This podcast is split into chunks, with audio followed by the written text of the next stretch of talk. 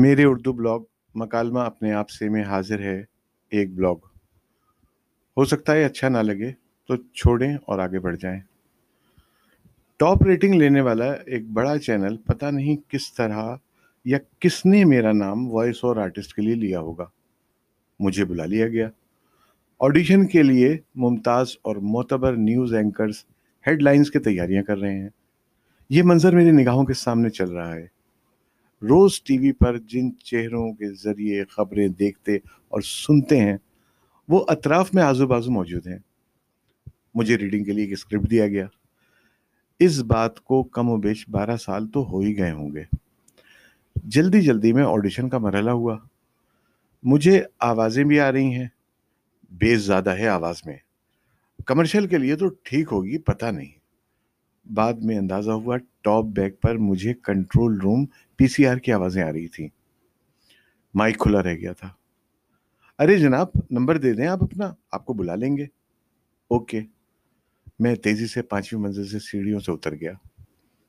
میری کیفیت اس لڑکی جیسی تھی جیس جس سے بردکھوے کے لیے آنے والی خواتین منہ بنا کر چلی جاتی ہیں، اور ہمارے معاشرے کی ایسی بچیاں کیسی ٹوٹ پھوٹ کا شکار ہوتی ہیں اور ہو رہی ہیں. یہی حال میرا تھا. ڈیلی کے مین بلٹ ڈیلی کے مین بلیٹن میں پیکج کی وائس اوور کے لیے مجھے ناموزوں قرار دے دیا گیا تھا، اور میں نے سن بھی لیا تھا. اب دیکھیں نا، دو باتیں ہوتی ہیں، یا تو آپ منتخب ہوتے ہیں یا مسترد. منتخب ہو جائیں تو خوشیاں پھوٹنے لگتی ہیں، مسترد ہو جائیں تو ناکامی، بے کیفی، انتہائی اضطراب کی کیفیتیں وارد ہوتی ہیں. بس جینے مرنے کے درمیان جو حد فاضل ہے وہ مٹنے لگتی ہے. یار، لڑکیاں کتنی خوش قسمت ہوتی ہیں، روتی ہیں اور آنسوؤں کا سیلاب امڈ آتا ہے. یہاں تو مردانہ لیول چسپاں ہیں. رونا تو کجا، رونے کی ایکٹنگ بھی نہیں کر سکتا. اپنی ناکامیوں کے ساتھ گھر کی طرف رواں دوا تھا. میں سوچ رہا تھا کہ یہ بڑے چینل والے بار بار جینے کی تلقین کرتے ہیں اور جینے بھی نہیں دیتے. سامنے دو راستے نظر آ رہے ہیں. مجھے ایک کا انتخاب کرنا ہے، اور پھر میں نے جینے کی راہ کا انتخاب کر لیا. اب تو اٹھتے بیٹھتے لائنز اور کاپی کی کوششیں شروع کر دیں.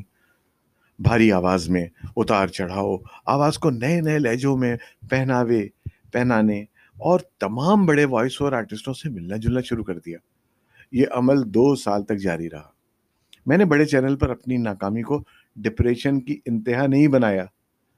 جب آواز کی دنیا کی بڑی بڑی آوازوں کو ہو بہو نقل کرنے میں مشاق ہو گیا تو اطراف و اکناف میں ہمارے ملنے جلنے والے بھی بے ساختہ داد دینے لگے. اس کے بعد تو پاکستان کے دو بڑے قومی سیٹلائٹ چینلز کے آڈیشن کے مرحلے سے گزرا، اور خلاف توقع میرا انتخاب ہو گیا، اور معاوضہ میری توقع سے بیس گنا زیادہ. پھر ایک اور چینل سے آفر آ گئی دگنی سیلری پر، اور ساتھ ساتھ کمرشل. جبکہ کلام الہی، فرقان مجید، فرقان قرآن مجید، فرقان حمید اور ترجمہ عادی سے پاک. مجھے میرے سینئر دوست نے ایک بڑے چینل کی آفر کا بتایا تو میں نے شکریہ کے ساتھ منع کر دیا، کیونکہ اس چینل کی ٹیگ لائن نے مجھے جینا سکھا دیا تھا. جیئیں اور جیتے رہیں آپ سب.